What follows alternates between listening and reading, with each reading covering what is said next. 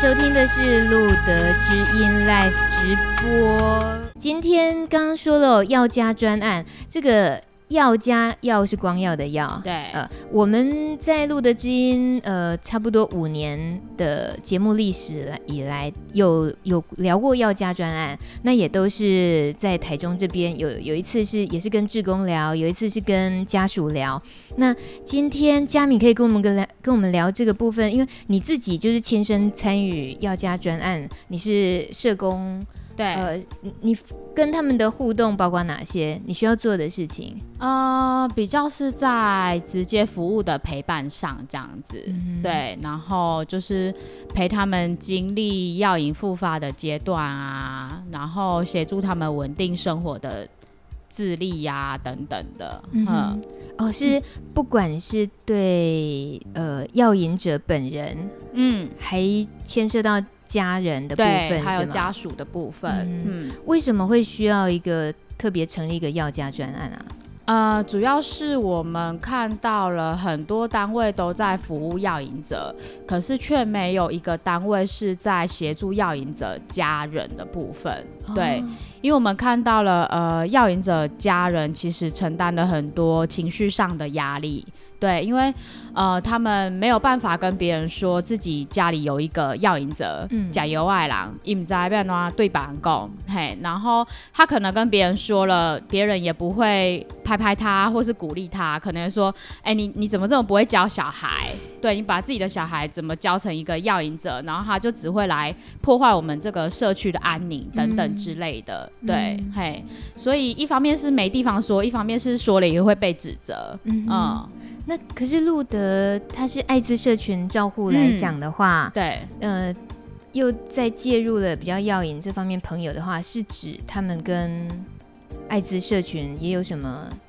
连结吗？对啊，呃，主要是因为我们都知道艾滋感染者有两大族群，嗯、一个是危险性行为感染的嘛，那另外一个其实就是共用针头跟稀释液感染的药引者的部分。对，所以其实路德在服务艾滋药引者也差不多十几年了啦，嘿，所以那后来就受到台中市政府社会局的委托，他觉得我们在服务药引者这一块很有经验了，嗯、然后就把这个台中市药引者跟家庭的方案。整个委托给我们做这样子，嗯，嗯，所以在你接触的这些家庭啊，或者药瘾者来讲，他也同时面临的是 HIV 病毒的问题。对，可是呃，药家专案的部分比较是纯药瘾者，就是比较少 HIV 的部分。哦，对，HIV 的部分，HIV 药瘾者的部分，就台中办公室这边。负责跟处理这样子，嗯，嗯，所以你今天如果跟我们聊一些你接触的他们的状况来讲，其实他们就同时是 HIV 跟药瘾的啊，呃，我会综合这样子的经验，嗯，对，那呃。其实，在之前呢、喔，听过一位药瘾者他的女性伴侣，嗯嗯，嗯呃，聊的时候，他当然有很多呃生活上的为难啊，跟伴侣相处，光是感情的问题，对，也也是很很大的课题。嗯，那再加上如果说是药瘾的话，以一个身边那么亲密的人哦、喔，家人啊，伴侣啊，他们那种生活上要协助。都不见得容易，嗯、可是对这种事情，如果又加上你是一个外人，对，你要怎么走进去啊？所以通常都会被挡在门外。欸、你意思说到现在为止你都没有进门过，是不是？没没没那么惨，因为我这甜美的外表，应该是蛮容易跟家人建立关系的。所以啊，所以 对，主要就是这也是我们工作人员遇到一个很大的困难。的确，嘿，在跟药瘾者家属建立关系的部分，我们的确要花很多的心力，有时候甚至是三个月或是到半年的时间都有，嗯、他才愿意跟我们讲一点点他心里的事。嗯、所以在建立关系这一块，其实我们就下了很多的功夫。嗯、比如说去家访的时候，就会带一些物资给他，带米啊，带面条啊，带如果家里的有人开刀，我们就带一些高蛋白补充的奶粉去啊。嗯、对，从这些开始这样子。贴心的去钻那些小地方，他们很可能会有的需要，这样子。对对对，因为你也知道台湾人就是人情味嘛，我们就从这里开始这样子。可是当你真正能够进去家门内的时候，嗯、那种家里家家有本难念的经，对，那又怎么样能够去伸手，真的去实物的帮助？这就是需要社工的地方了，嗯、这就是社工的专业评估的部分。嗯、对，那我们就会看说是。家属这个部分有什么样的需求？他是期待药瘾者能够戒瘾，还是期待药瘾者的身体能够康复，还是期待药瘾者可以就业？那药瘾者本人的需求又是什么？那我们就会尽量满足他们双方的需求，或是让他们双方的需求尽量达成一致的状态。嗯、对，是你是介于家人跟药瘾者之间的角色吗？还是？这能够怎么说呢？如果说你们是一个三角关系的话，嗯，嗯，通常你们你会是属于需要帮他们沟通的桥梁吗？嗯，我们比较是桥梁的角色，对，然后。协助他们对彼此说出心里的话，真正的话，哦、对，因为有时候我们对于家人说出的话都太伤人了，对，因为通常我们对亲近人说的话越是严厉嘛，嗯，对，教一下怎么协助他们，哎，我自己也正在学，我知道，我们每个人都在学，啊、时时刻刻都在学，对，对，但呃，那种你说。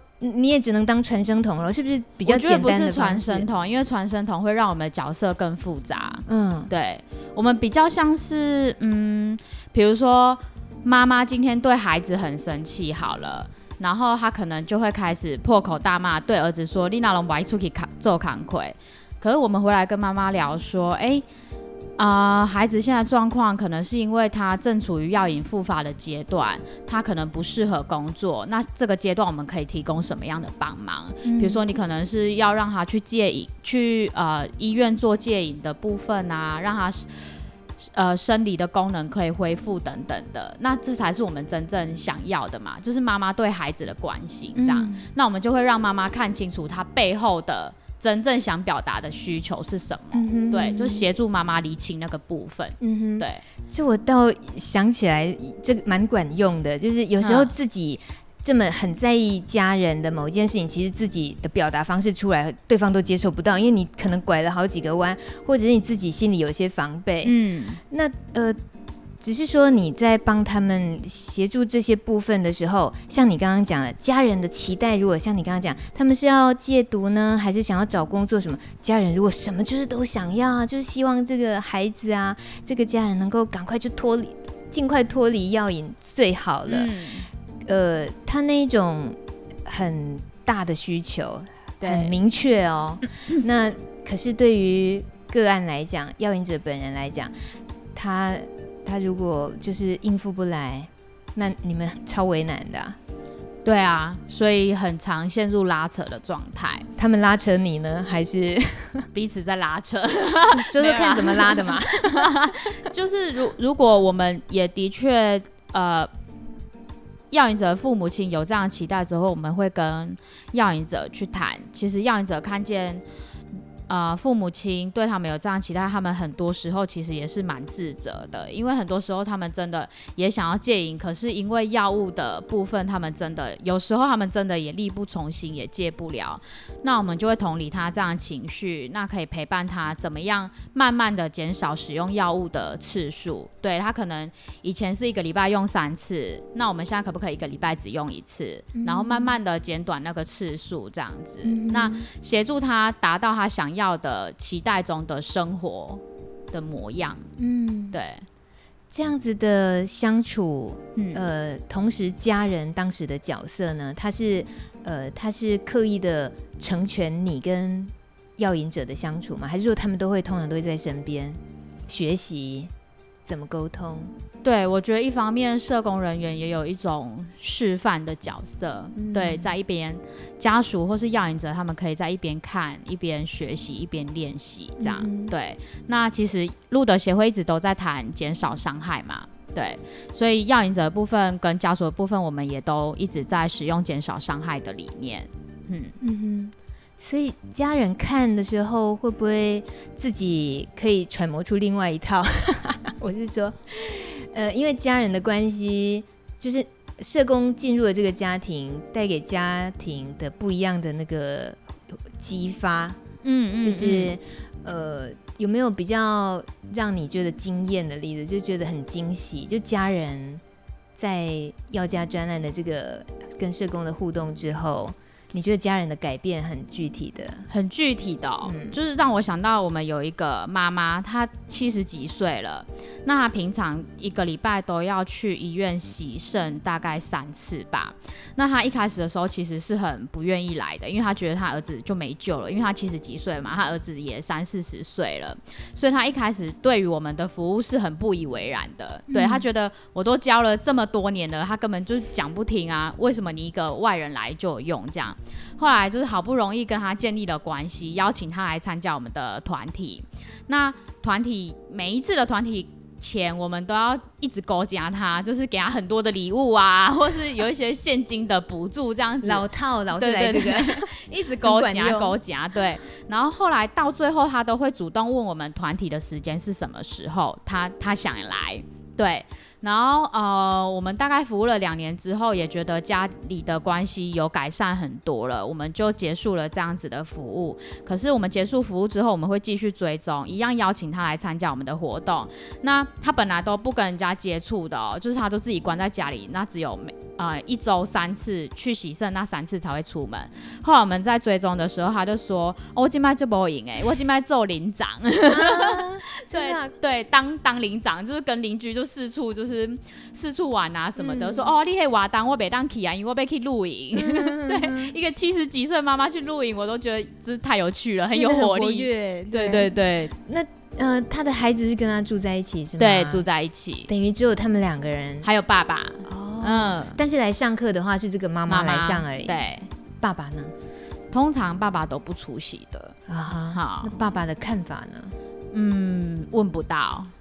他是一个没有声音，它显现的是一个无声的角色。对，我们的要引者家属的部分，其实大部分都是母子角色或是伴侣。嗯、嘿，我想这跟台湾的传统文化有关啦，因为大部分都是妈妈在教养孩子的。嗯，嘿啊。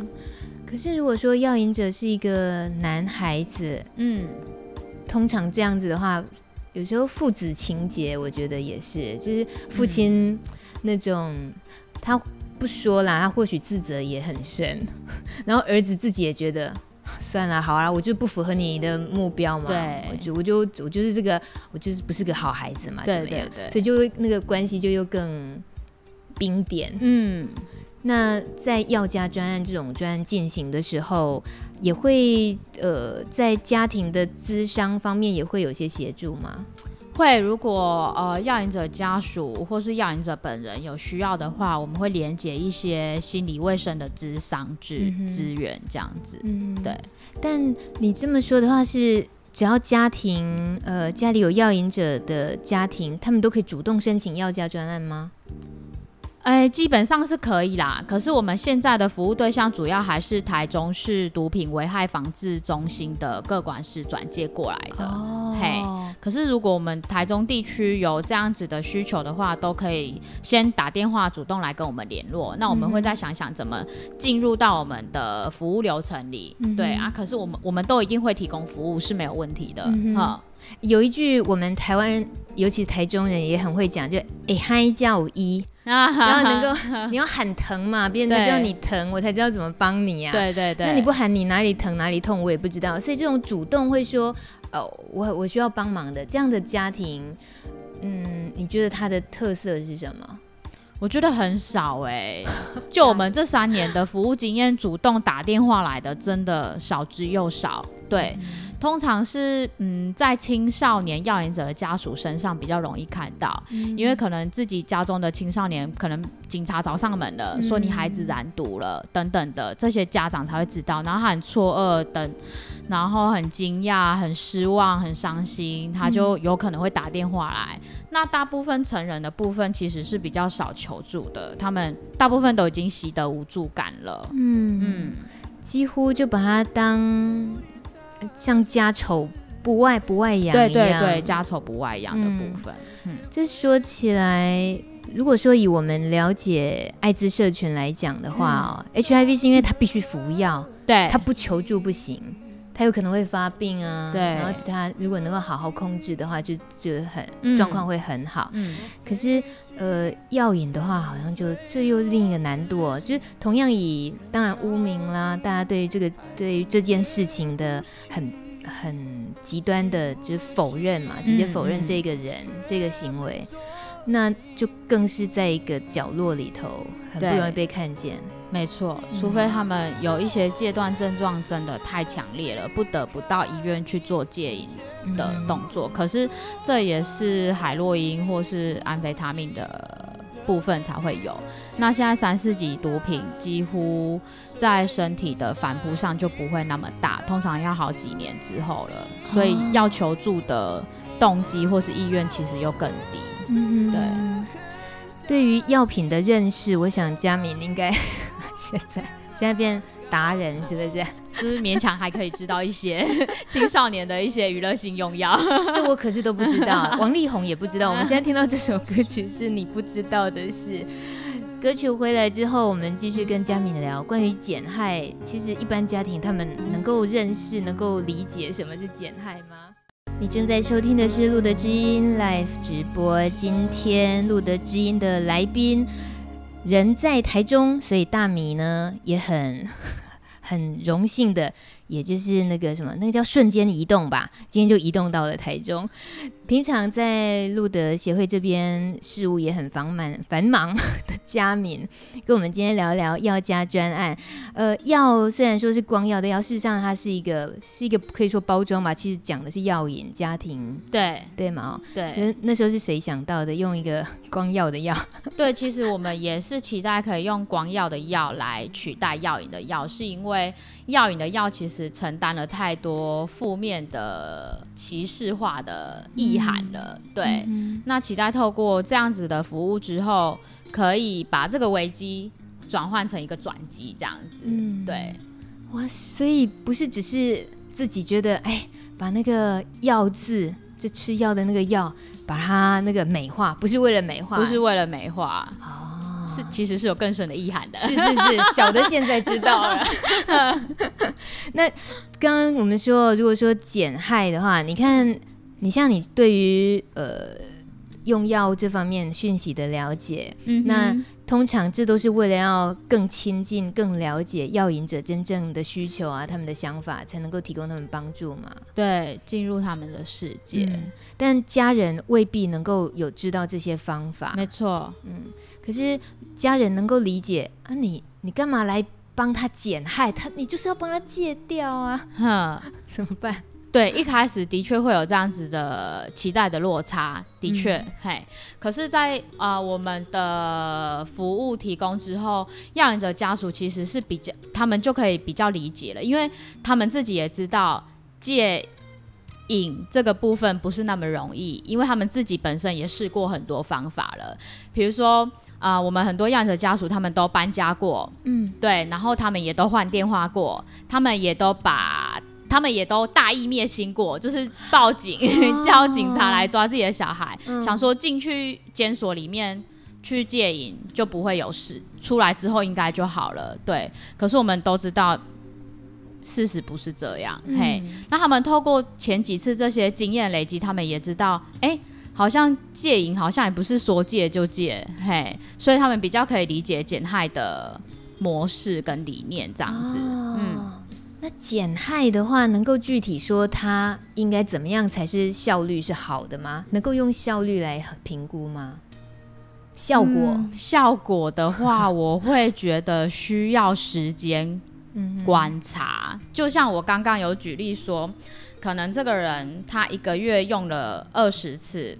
可是透过服务之后，他可以一个月用十次、用五次、用三次，这其实就是减害的理念了。嗯、对，或是他本来使用危险的方式，比如说他原本是使用啊、呃，他原本是共用针头跟稀释液的，好了，然后他可能透过服务之后，他知道这是危险的，他可以自己去买干净的针头。或是他就可以用吸食的方式，他不要用注射的方式，让自己的血管更恶化。嗯，这些都是减少伤害的理念。嗯，对，这些也都关于这种用的细节，家人也都可以接受吗？对，就是一些这些小细节的改变，我们会让家人看到这些小细节的改变对他而言是正向的，是好的。但、嗯、他看到这些正向的部分，家人就会比较容易接受。嗯那要家专案有个“家”这个字在里头，所以一定是有家人。对，那呃没家人的当然就不属于这个专案了哦。但不会也有也有是吗？对，也有一些大概六五六十岁的，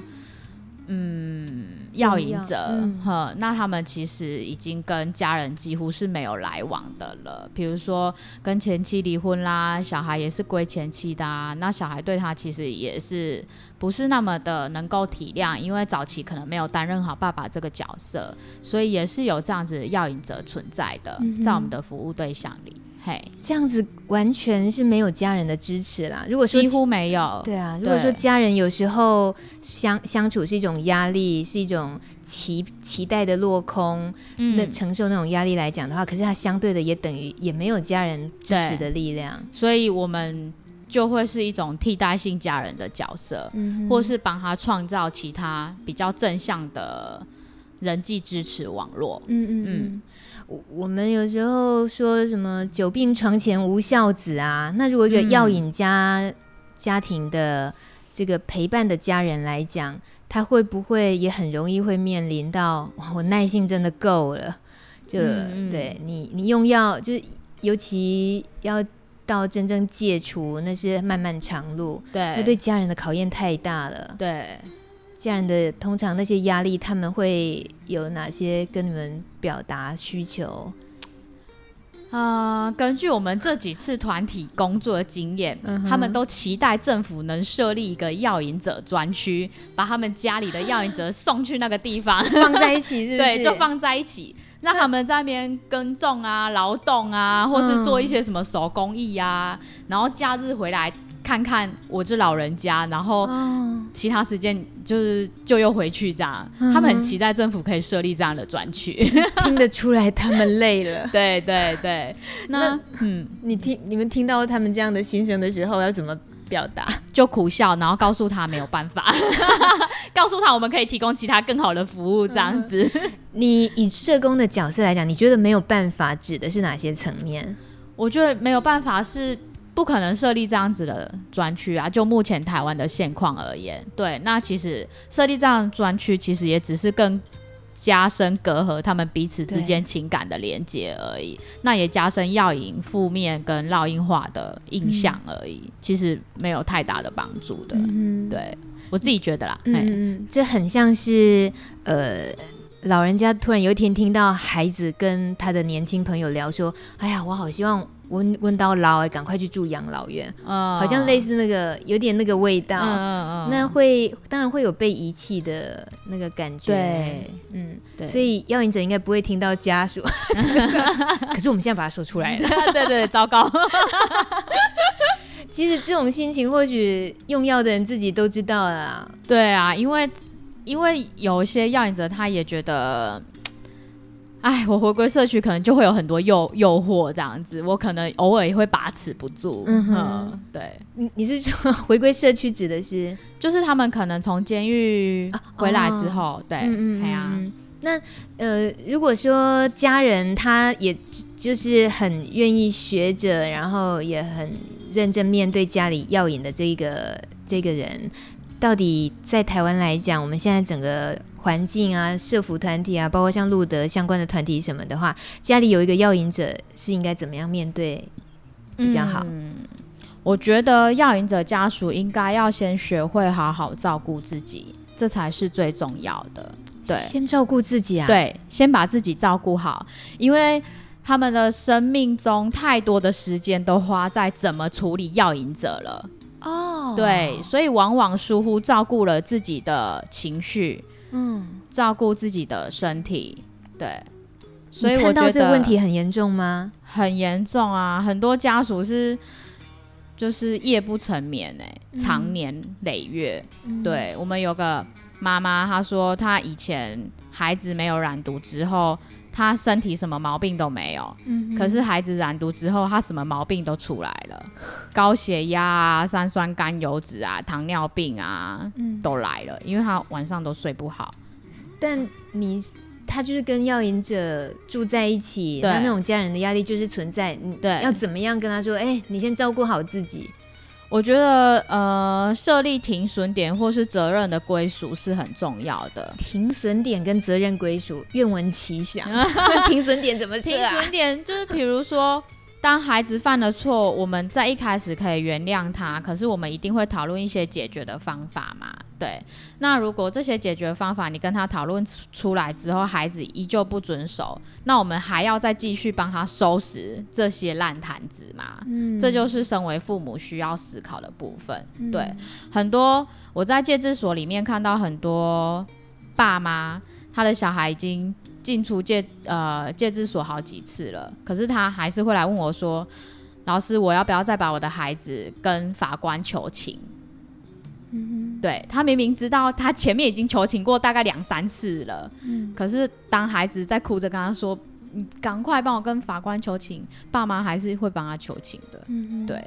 那我觉得这就是停损点跟责任归属的部分，嗯，因为这个责任到底是谁的责任？是孩子的责任还是爸妈的责任？哈。停损点原来是可以设的耶！有时候爸爸妈就是家人那个部分，其实就狠不下心，对，狠不下心，然后就是或者就是很惯性的知道自己就是一直付出就对了，对，哦，就是像你说的，也忘了自己根本身体已经负荷不了，没错。那这时候社工就应该是惹人厌的角色，因为你一出现，就是对要瘾者来讲，他会觉得你干嘛？你干嘛阻止我家人继续对我的溺爱呢？帮我这样子，对啊，那家人或许会觉得。我就只能帮你干嘛？我根本停不了手。嗯，那社工能够，我们就会介入啊，就是个别的会谈，或是运用家庭治疗跟智商这样子。嗯哼，对，让他们看到这个问题的严重性跟现况是怎么样。因为其实彼此也都很，彼此对于彼此都是很一种伤害啦，折磨着、哦嗯。对啊，折磨。嗯、那请问社工这时候的心情是什么？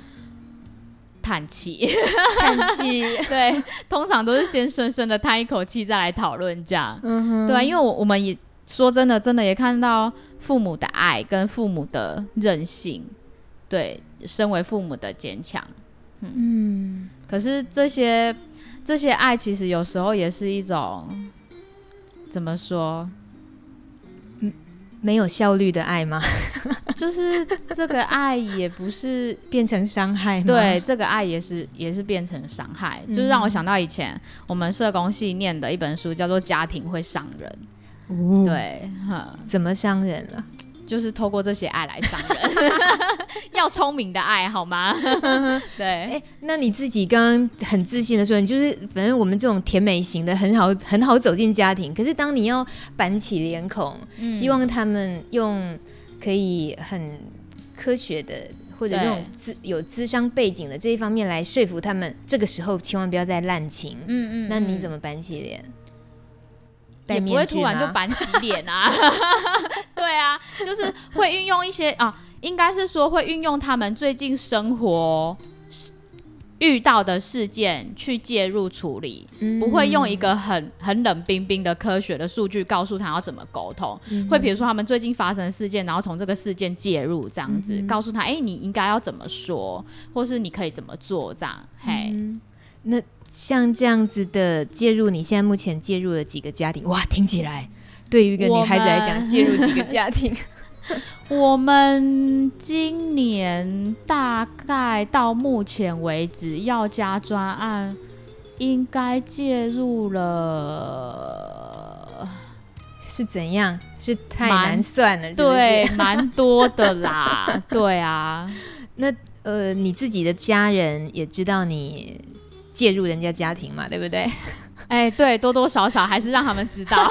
如果这个时候有现在才听录的知音 live 直播的，应该会觉得天哪！原来今天的主题是在访问一个小三 如何介入别人的家庭，哎，还要有技巧的介入别人的家庭，而且呢还要相处的很好。对对对，两边都能沟通。那呃，家人的观点呢？觉得在。嗯，因为你自己学社工了，我们、嗯、我们现在是有点撇开工作不谈，是，就是你的工作性质毕竟还蛮特殊的，是接触这个领域，嗯、那通常也都有时候还会接触到 HIV，嗯，跟药瘾，这在一般家庭长辈的认知里面，大概会觉得 我的宝贝女儿这辈子怎么可能会跟这个东西有关系呢？啊哈，那你自己家人对你态度吗？嗯，还好哎、欸，他们没有没有多说什么。可能我也很少说一些工作上的事，哦、就他们知道就是在做这份工作，但是我也很少讲细节给他们听，嗯、所以他们也也不太担心。对，那家人如果同样这方面，比如说电视新闻的事件出来的时候，对，呃，我们可以怎么跟趁机会跟家人互动一些？有看到一些药瘾者的新闻啊，啊呃，又。呃，做了什么事情啊？其实有时候都是社会新闻了啦，你一看都知道那都是非常负面的新闻。对，那一起看电视的家人，应该也就是只会就是就会觉得说，啊，这个是败类啊什么这些话，我们都都听过的嘛。对对啊，那呃，从事这份工作，让你会会用什么跟人家不一样的沟通方式吗？在聊到这个的时候。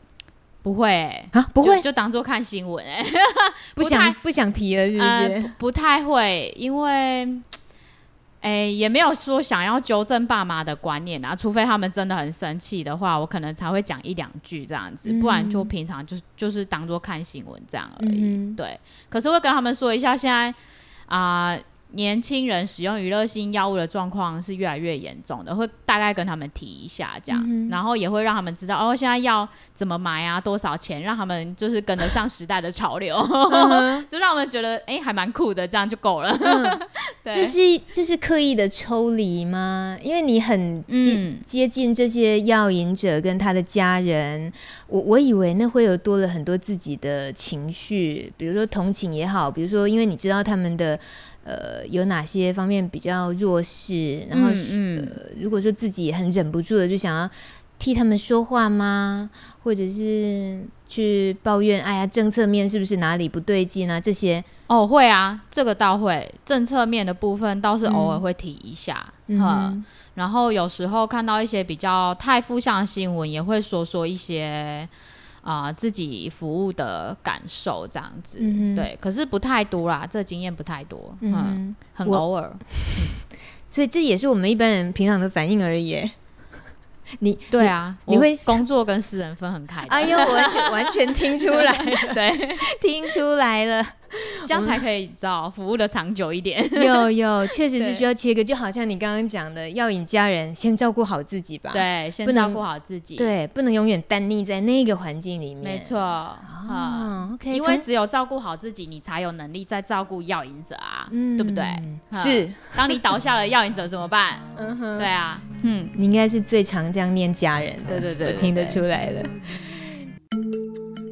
贴心叮咛，台北市立联合医院昆明院区庄平主任。嗯，我想跟所有的感染的朋友们讲，当然每个家庭并不一样，但是我跟爸爸妈妈的接触，我会有感觉，也许他不喜欢你原本的模样，他不喜欢你。呃，喜欢的是同性，他不喜欢你的一些的行为，但是常常在他知道你生病之后，其实那个心疼是一定有的，那个关心也是在的。呃，其实关心是胜过完全不理不睬的。也许我们也可以站在爸爸妈妈的立场去想想看，让他们安心，也许也是变回他们的孩子。如果在你已经离开家里一阵子之后，要不要试试看？其实你会发现，爸爸妈妈还是爱你的。希望大家都能够拥有一个很美好的家庭。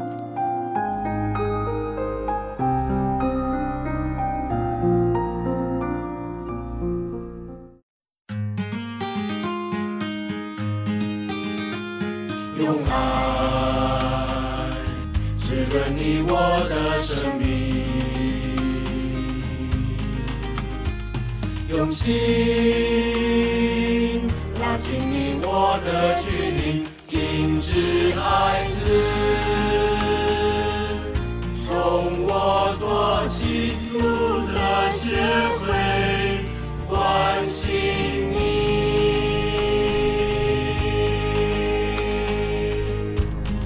路德之音 Live 直播，今天跟路德台中办公室的社工佳明。聊呃家里头有药瘾者朋友，然后药瘾者的家人，不管是药瘾者本身还是家人，会遇到哪些难题？那社工的介入又通常是用什么样的方法介入别人的家庭？我相信今天听节目，因为看到了我们聊药瘾家庭，或许有一些药瘾者或者是家人，其实就会想要听听看。嗯、可是他应该。很也很可能是那种大多数的默不作声的那种家庭，是，嗯，你要跟他们喊喊心战喊话吗？啊、呃，就照顾好自己。可我我真的觉得照顾好自己是一切的基础啦。对，我有照顾好自己，你才可你才能够再兼顾到其他的事情。对，嗯、先从照顾好自己的心理健康开始。对。然后，如果真的还不敢来的话，你可以先打电话来，或是先来跟我们索取家人相处秘籍。从这些，然后你可以自己在家里看看，觉得哎比较有信心了，你就来找我们吧。因为路德协会一直都在。啊，好温暖的几句话哦！谢谢台中路德办公室这边的社工佳明。那这个谢谢心战喊话就到这里。那个 OK，那下一次板起脸孔 要。在介入别人的家庭的时候，我再来找你啊、哦。OK OK，谢谢 谢谢。